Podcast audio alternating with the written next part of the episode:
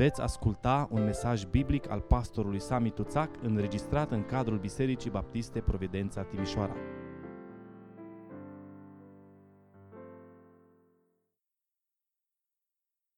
Vă rog să deschideți în întâia epistolă a lui Ioan, capitolul 3, vom citi primele două versete. Pagina 1200 în Sfânta Scriptură. 1 Ioan, capitolul 3, începând cu versetul 1. Vedeți ce dragoste ne-a arătat Tatăl să ne numim copii al lui Dumnezeu. Și suntem. Lumea nu ne cunoaște pentru că nu l-a cunoscut nici pe El. Prea iubiților, acum suntem copii al lui Dumnezeu și ce vom fi nu s-a arătat încă, dar știm că atunci când se va arăta El, vom fi ca El, pentru că îl vom vedea așa cum este. Amin. Vă rog să luați loc. Una din expresiile care le-am folosit des în predica de dimineață și în predica de duminica trecută a fost aceea de aleși. Aleși al lui Dumnezeu. Acum știind, și am văzut asta din Scriptură, că Dumnezeu este Cel care alege. Întrebarea pe care mulți creștini și-o pun și, desigur, întrebarea este absolut justificată.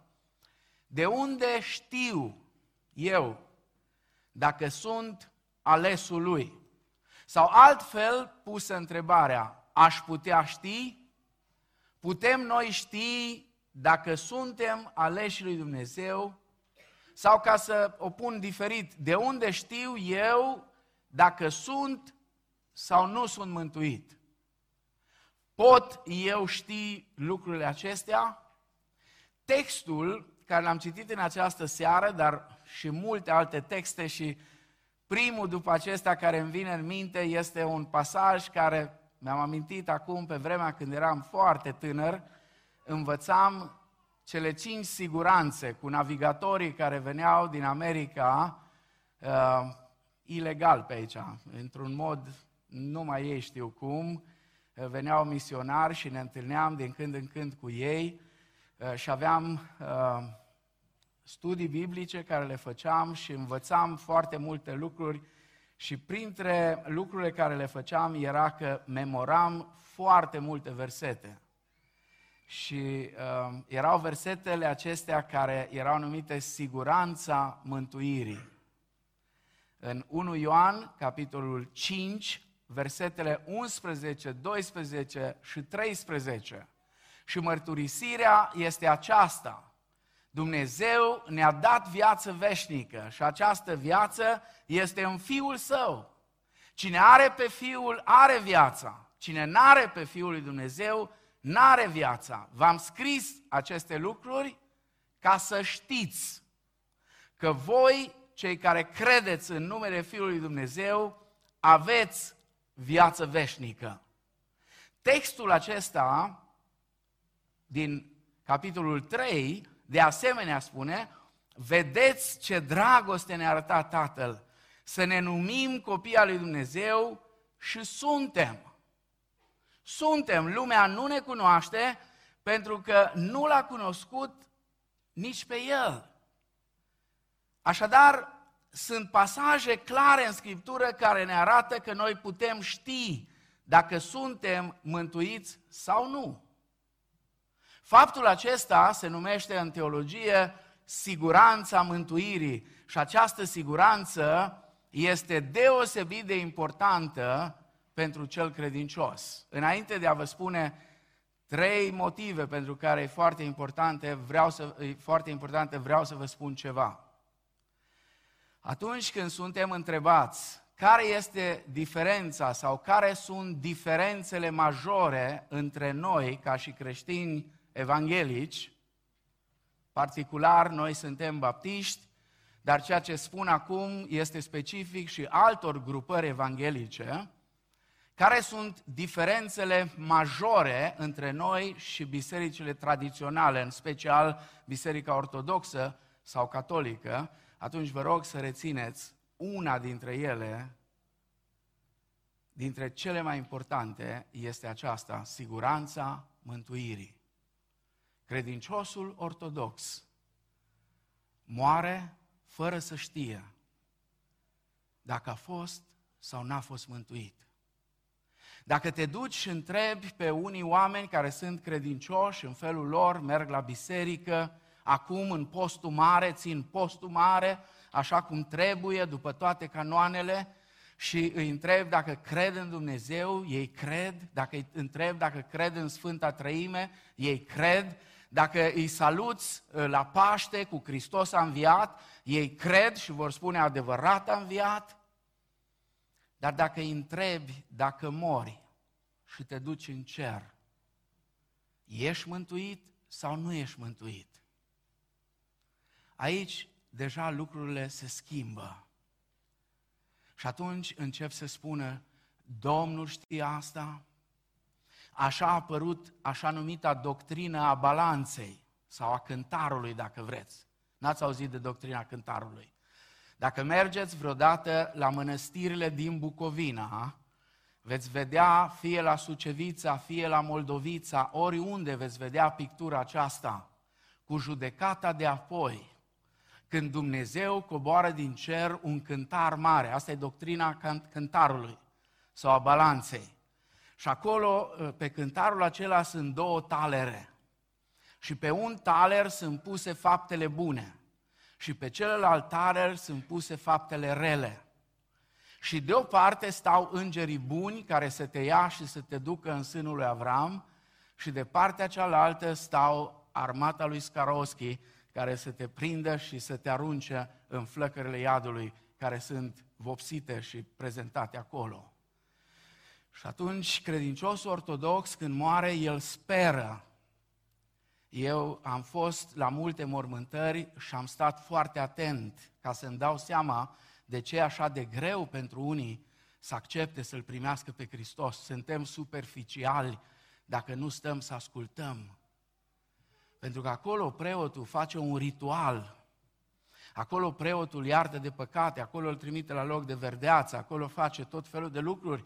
Și dacă nu se rezolvă chiar toate acolo, după aceea urmează un șir întreg de pomeni și de pomeniri și de parastase și așa mai departe, ca cumva, cumva, cumva lucrurile să rezolve. Biserica Catolică, mult mai inventivă uh, la uh, afaceri decât Biserica Ortodoxă, a inventat o altă doctrină și anume doctrina purgatoriului.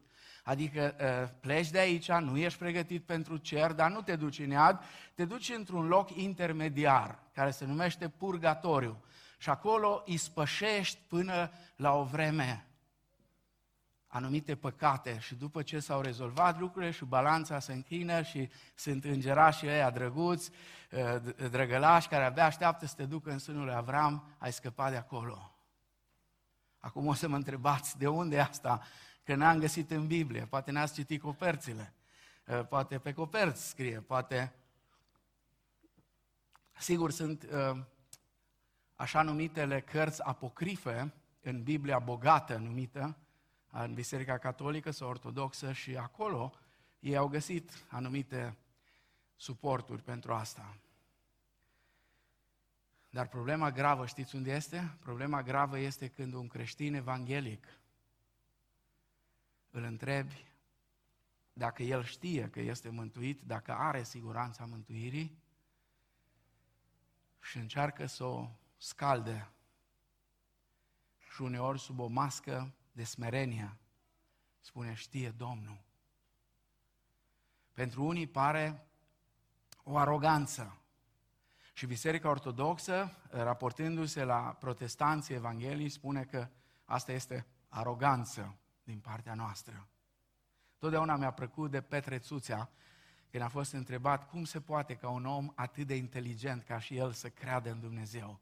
Și a spus, din aroganță. Din aroganță nu pot să cred că sunt evoluat dintr-o maimuță sau din nu știu ce, din aroganță, crede în Dumnezeu, spune el. Noi nu din aroganță. Cu smerenie ne apropiem de o învățătură ca și aceasta. Vreau să vă spun, ca să nu vă înspăimântați, învățătura aceasta a siguranței mântuirii, nu toți creștinii o pricep de la început. Și sunt unii care au îndoieli. Și sunt unii care traversează perioade prin care își pun problema dacă într-adevăr sunt sau nu sunt mântuiți. Câte vreme îți pui problema în felul ăsta, încă e bine. Problema apare atunci când rămâi cu o teamă din asta uh, continuă, cu frica. Sigur, dacă auzi niște predici de genul cum am auzit eu când eram copil, la o mormântare, la coșteiul de sus,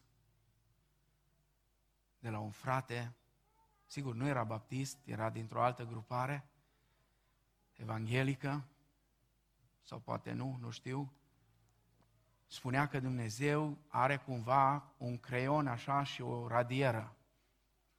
Și când tu ai păcătuit, El te șterge. M-am gândit, mă, complicat să fii și Dumnezeu, să tot stai cu radiera. Uh, te șterge, după iar te scrie, după iar te șterge, iar te scrie.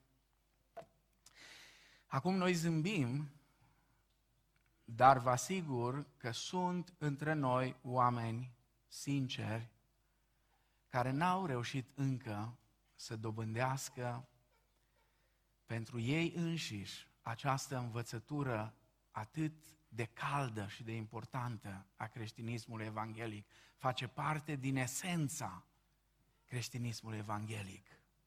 Această siguranță este deosebit de importantă pentru cel puțin trei motive. Pentru îndrăzneala noastră de a ne apropia de Dumnezeu ca Tatăl nostru. Atunci când știi cu siguranță că tu ești copilul lui, te duci la el. Gândiți-vă la un copil când își vede tatăl, când își vede mama, când știe sigur, mă duc.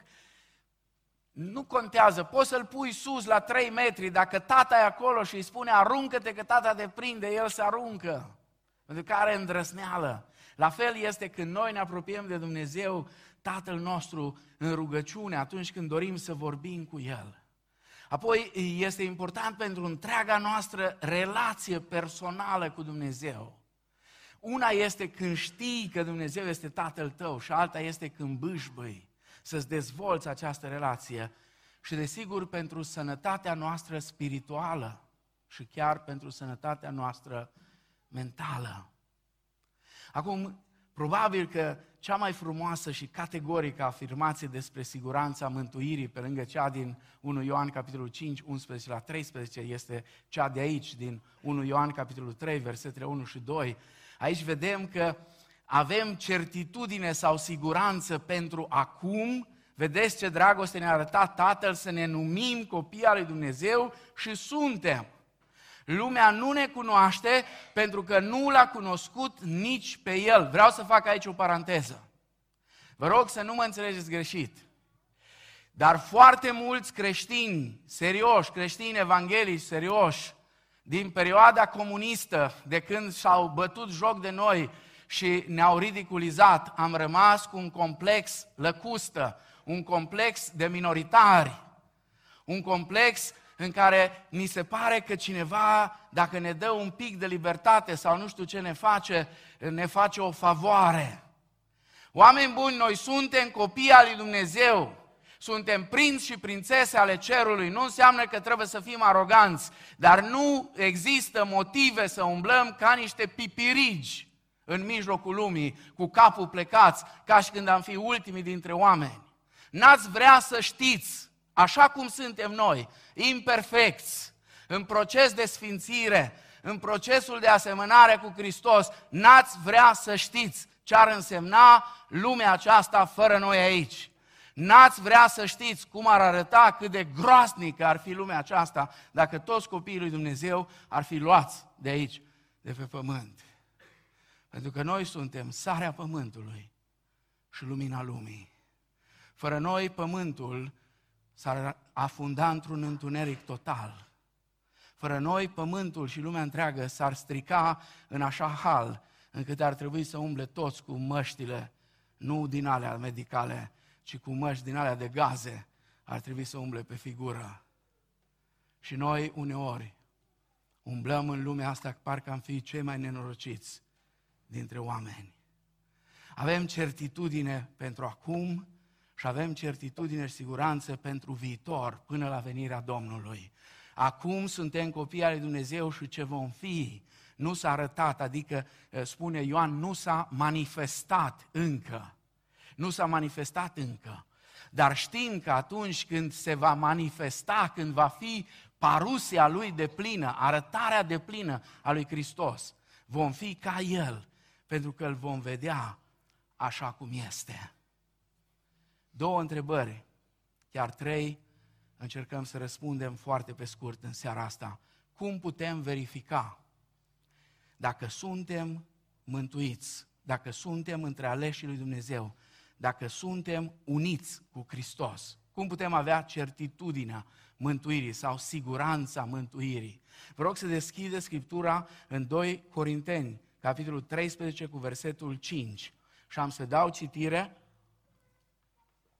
din traducerea, noua traducere românească, pentru că Cornilescu, uh, uh, pentru că n-a găsit alte cuvinte, a folosit acolo, uitați-vă în Cornilescu, două cuvinte, cercați-vă și încercați-vă. Acum, nu prea știu care e diferența, doar vă spun că în greacă sunt două cuvinte diferite unul de celălalt și o să vedem imediat. Noua traducere românească aduce mult mai bine. Puneți-vă la încercare pe voi înșivă ca să vedeți dacă sunteți în credință. Testați-vă pe voi înșivă.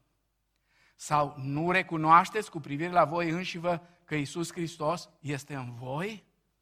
Doar dacă nu cumva sunteți respinși la test. Corinescu spune dacă nu cumva sunteți lepădați.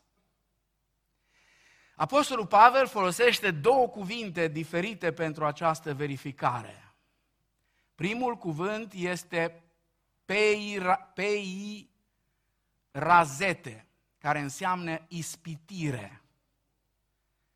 Și Apostolul Pavel spune ceva de genul să ne ispitim pe noi înșine. Noi înșine să ne încercăm să ne ispitim pe noi înșine să vedem dacă suntem în credință, să vedem dacă Isus este în noi. Celălalt cuvânt este dochimazete, care înseamnă testare sau punere la probă. Puneți-vă la niște probe, spune Pavel. Vreți să știți dacă sunteți în credință? Puneți-vă la test. Dați-vă extemporal. Nu trebuie să vă dea altcineva, dați-vă voi singuri, extemporal. Dați-vă test. Acum, atenție la cuvântul acesta, lepădați, folosit de Cornescu, din nou, traducerea noua, traducere românească, traduce mai bine. Este adjectivul sub formă negativă de la dochimazete, care în greacă sună adochimoi. Dacă ceva era pus la probă și trecea, era declarat dochimos, adică trecut la test. Dacă nu trecea proba, dacă nu trecea testul, dacă era dovedit ca și fals, atunci era numit adochimos. Ce spune Pavel? Spune, puneți-vă la test și zice, afară numai dacă, cercetându-vă, găsiți că nu treceți la probă. Deci Hristos nu locuiește în voi.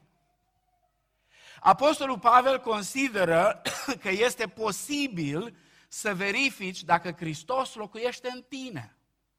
Iar lucrul acesta este atât de simplu încât el însuși ca apostol nu găsește că este necesar să ne dea el o grilă, să ne facă el un test și să spună, uite, ăsta e testul care trebuie să-l faceți. El nu ne spune cum să facem, ci ne spune să facem. Fiecare trebuie să-și pune la contribuție judecata lui. și pe baza a ceea ce cunoaște despre Domnul Isus, să se autotesteze, să vadă dacă trece proba sau nu trece.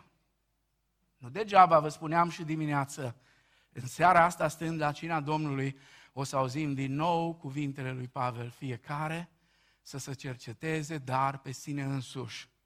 Și așa să mănânce din pâinea aceasta și să bea din paharul acesta. Cel mai simplu raționament și cel mai evident este următorul.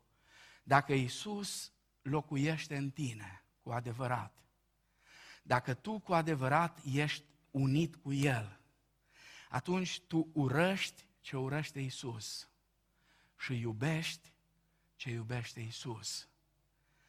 Isus urăște păcatul și iubește sfințenia și ascultarea de cuvântul lui Dumnezeu. Cum te verifici?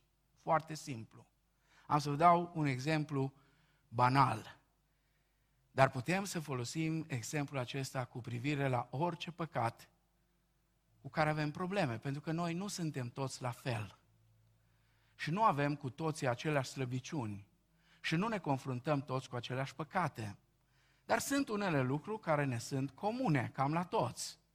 Atunci, haideți să vedem foarte simplu. De exemplu, când era în lume, îți plăcea să vorbești de rău pe alții, să bârfești, să minți, să înșeli pe alții. Acum, de când Isus este în tine, dacă vorbești de rău pe cineva, dacă bârfești un frate sau o soră, dacă spui o minciună, pur și simplu te ia cu călduri, ți rușine, n-ai pace, nu mai ai nopți liniștite, nu poți să dormi până nu te pocăiești, până nu-ți ceri iertare de la Dumnezeu. Acum, dacă poți să minți pe oricine, fără ca să simți absolut nimic, nicio mustrare, dacă poți vorbi de rău stânga-dreapta, dacă poți să faci lucruri de tot felul și nu te tulburi, atunci poți să dormi liniștit. Cu siguranță, Isus nu este în tine. Dacă Isus este în tine, atunci când ai făcut cel mai mic păcat, deja nu mai poți, nu te simți cum trebuie. A doua întrebare, cum știe fiecare individ dacă este între cei aleși? Dacă este cu adevărat mântuit. Vreau să vă spun că în Anglia secolului al XVIII-lea a apărut o mișcare de trezire spirituală. Una dintre cele mai sănătoase mișcări spirituale din istoria creștinismului. Știți că multe din mișcările de trezire spirituală au avut părți bune, dar au avut și părți mai puțin bune. Mișcarea despre care vă spun a fost probabil printre puținele excepții. A fost o mișcare fantastică. Numele lor era puritanii. Numele acesta li s-a dat de la faptul că ei urmăreau să trăiască o viață curată. Ei s-au desprins din Biserica Angliei, s-au desprins din, din bisericile tradiționale de atunci și au căutat pur și simplu pe Domnul cu inima curată în absolut toate lucrurile. De aceea ei au fost numiți puritani.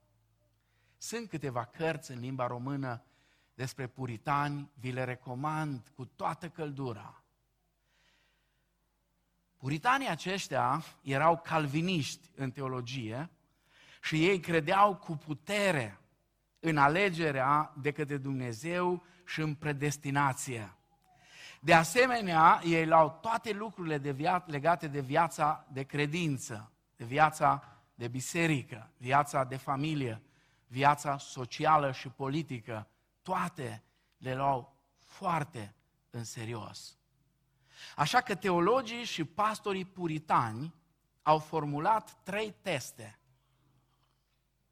pentru ca fiecare să poată ști dacă este între cei aleși.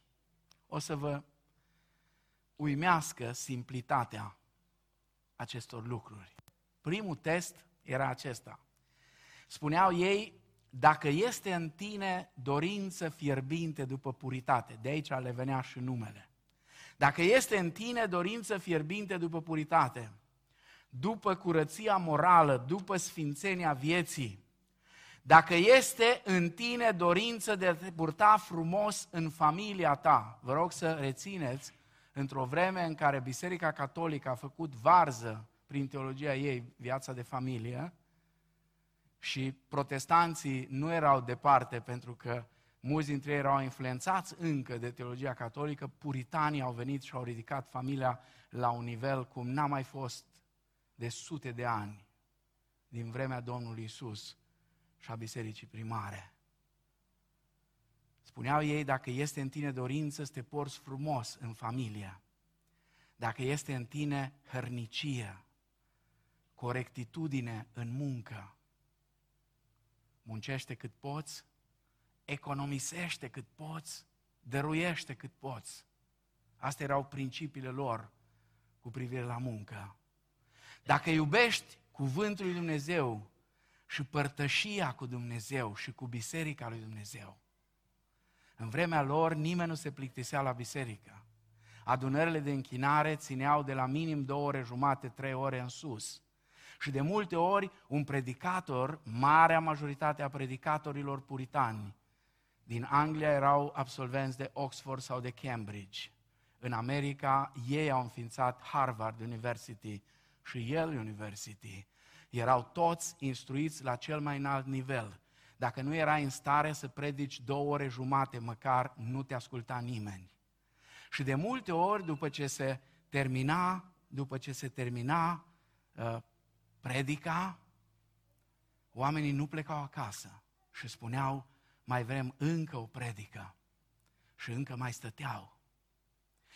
Spuneau, dacă există iubire în tine pentru casa Domnului, pentru cuvântul Domnului, pentru biserica Domnului, și dacă ești preocupat mai mult de lucrurile cerești decât de cele pământești, să nu credeți că erau anabaptiști, pacifiști, care nu se implicau în problemele sociale sau politice. Da, de unde? La un moment dat au avut majoritatea în Parlamentul Britanic, prin Oliver Cromwell, au preluat puterea total în Marea Britanie. Pentru că dincolo de toate astea erau postmileniști în escatologie și ei credeau că împărăția lui Dumnezeu se manifestă aici, în toată splendoarea ei. Sigur, nu trebuie să fim în toate de acord cu ei, dar astea erau testele sau lucrurile care aveau de face cu primul test. Cuvântul cheie aici era seriozitate, dacă erai serios în toate acestea. Al doilea test, dacă perseverezi până la sfârșit. Era simplu. Dacă perseverezi pe baza textului care spune din 1 Ioan, ei erau între noi, dar nu erau dintre ai noștri, pentru că dacă erau cu noi, n-ar fi plecat și n-ar fi devenit anticriști. Ei credeau că dacă perseverezi până la sfârșit, ești între cei aleși. Conform cu Matei 24, cine va răbda până la sfârșit, va fi mântuit. Și ultimul test, foarte interesant, în baza textului din Evrei 13, cu versetul 7, au formulat principiul acesta. Spune aici, aduceți-vă aminte de mai mari voștri care v-au vestit cuvântul lui Dumnezeu, uitați-vă cu băgare de seamă la sfârșitul felului lor de viețuire și urmați-le credința. Dacă cineva avea o bună mărturie pe patul de moarte, era o dovadă că a fost între cei aleși. Dacă vedeau pe fața lui și l-auzeau vorbind despre bucuria de a merge acasă la Domnul, de a se întâlni cu Domnul, ei spuneau, omul acesta este între cei aleși. Acum, sigur, puritanii credeau în posibilitatea căderii în păcat. Dar ei credeau că dacă cineva a fost născut din nou și apoi a căzut, el se va întoarce la Dumnezeu. Într-o zi se va întoarce. Chiar dacă a căzut în păcat, dacă a fost născut din nou, Harul lui Dumnezeu îl va atrage din nou și el se va întoarce. De aceea, atitudinea lor față de cei care cădeau era atitudinea despre care vorbește Apostolul Pavel în Galateni, capitolul 6, cu versetul 1. Fraților, chiar dacă un om ar cădea deodată în vreo greșeală, voi care sunteți duhovnicești, să-l ridicați cu Duhul blândeții și ia seama la tine însuți ca să nu fii ispitit și tu. Niciun om căzut în păcat nu trebuie considerat a fi dincolo de posibilitatea de recuperare. Numai moartea retează definitiv posibilitatea întoarcerii. Atunci când ne raportăm la cei care cad pe cale, trebuie să avem mereu în mintea noastră pilda Fiului Ispitor. Acel tată care stă și așteaptă ca fiul lui pierdut. Acest fiu al meu a fost pierdut și a fost găsit. A fost mort și a înviat. Acel tată risipitor până la urmă îl aștepta, adică risipitor în sensul că avea atât de multă dragoste pentru el, încât era gata să facă orice pentru fiul lui. Și apoi, ca să fim cinstiți, aceeași dragoste o avea și pe celălalt fiu, pentru celălalt fiu, care era doar un fariseu, nimic mai mult, care nu plecase de acasă, dar era pierdut pe acolo, prin casă. Pe unul și pe celălalt îi cheamă la ospăț. Pe unul și pe celălalt îi primește cu aceeași dragoste. Pentru că dacă nu v-ați prins, vă spun, am mai spus-o și altă dată, e fascinant să vezi. E fascinant să vezi că Dumnezeu nu iubește mai mult vame și păcătoșii și prostituatele decât pe farisei. Îi iubește la fel de mult pe toți. Și pe păcătoși, și pe vameși, și prostituatele, și farisei și cărturarii, pe toți îi iubește la fel cu aceeași dragoste. Acum aș vrea să ne apropiem de încheiere și mai punem o întrebare în încheiere și încercăm să dăm un răspuns. Cum putem trăi mântuirea noastră în siguranță, ca și pe comoara noastră cea mai mare?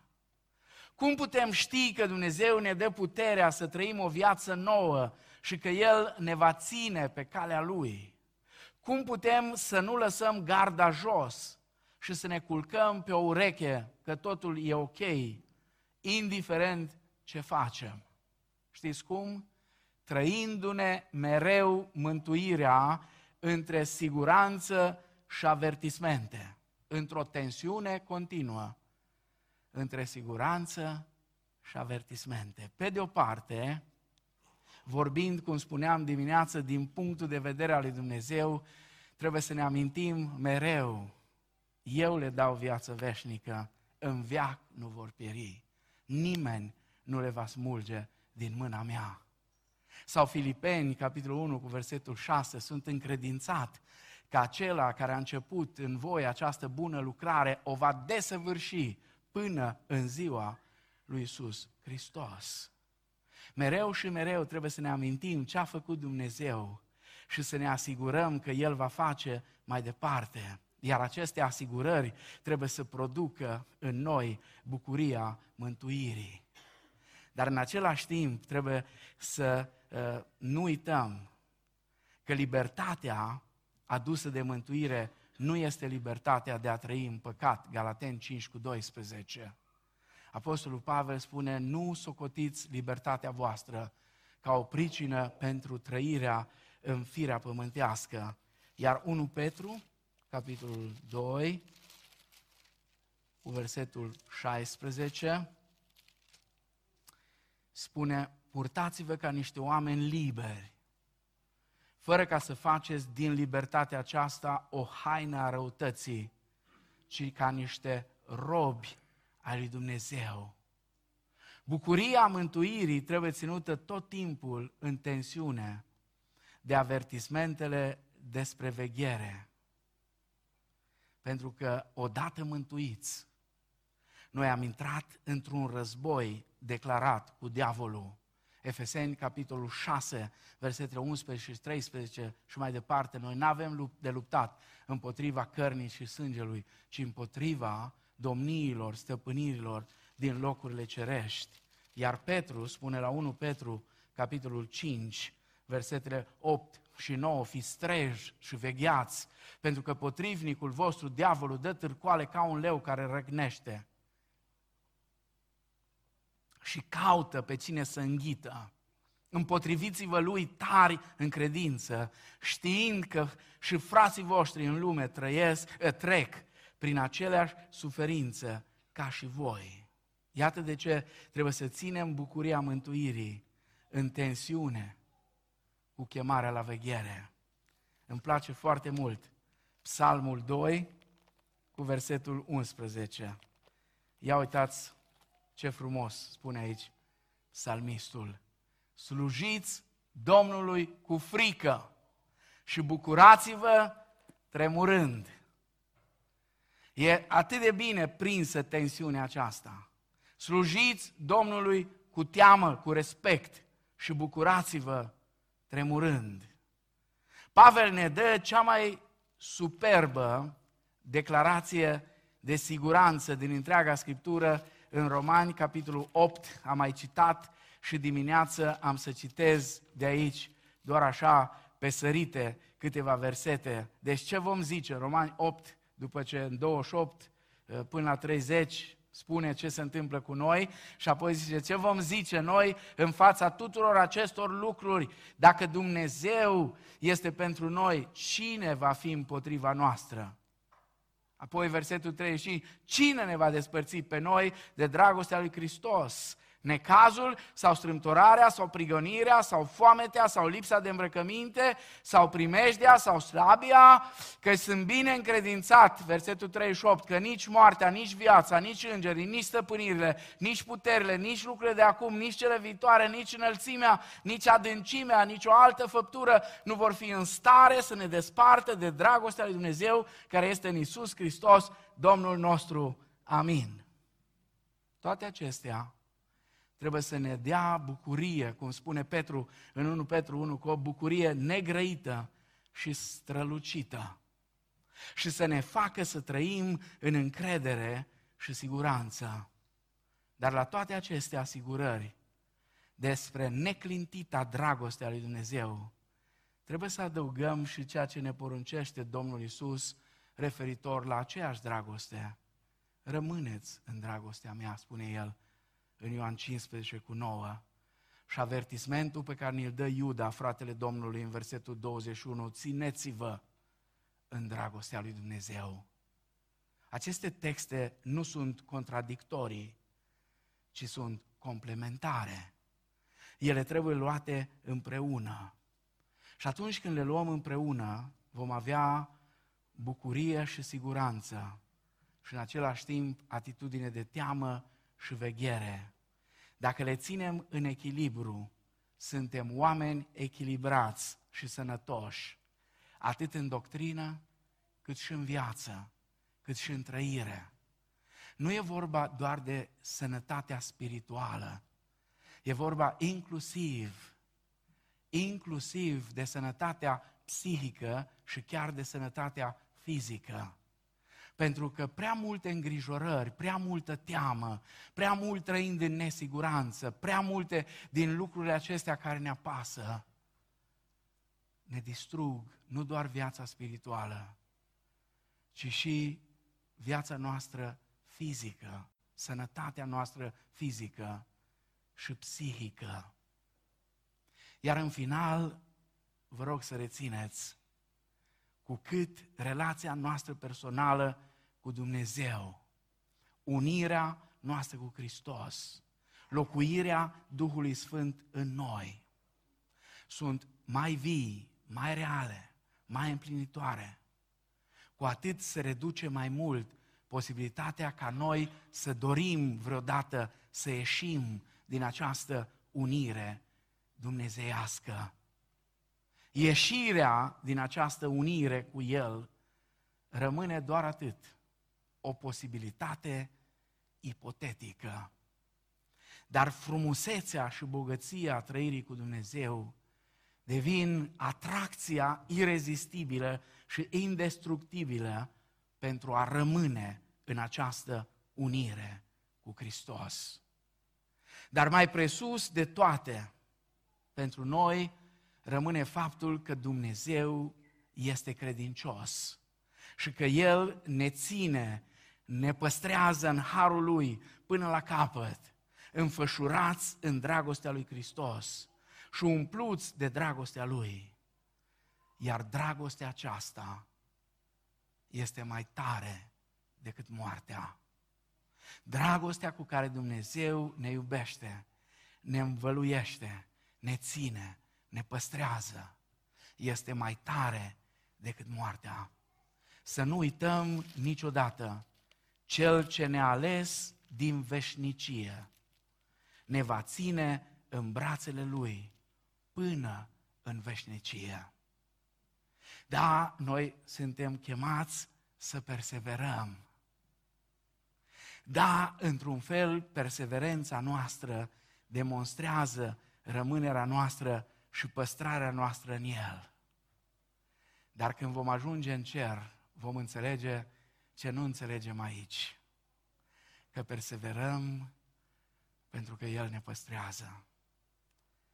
Că mergem înainte pentru că El ne ține în mâinile Lui. E greu de înțeles acum. E atât de complicat uneori. Unii ajung să înțeleagă și aici, dar cei mai mulți vor vedea abia atunci când vor ajunge acasă. Că tocmai atunci, știți povestea aceea, e o poveste doar, nu sunt foarte încântat de povești din astea siropoase, da, uneori e faină. Cu urmele acelea pe nisip, tot câte două rânduri de pași și apoi e doar un rând de pași. În momentele cele mai grele, El ne ține în brațele Lui. Și nu uita că dacă ai mers încă un pas și ai perseverat, e numai pentru că El te păstrează în harul Lui. Cel ce ne-a ales din veșnicie ne ține în brațele Lui până în veșnicie. Iar aceluia care poate să vă păzească de orice cădere și să vă facă să vă înțărțișați fără prihană și plin de bucurie înaintea slavei sale. Singurului Dumnezeu, Mântuitorul nostru, prin Isus Hristos, Domnul nostru, să fie slavă, măreție, putere și stăpânire mai înainte de toți vecii și acum și în veci. Amin.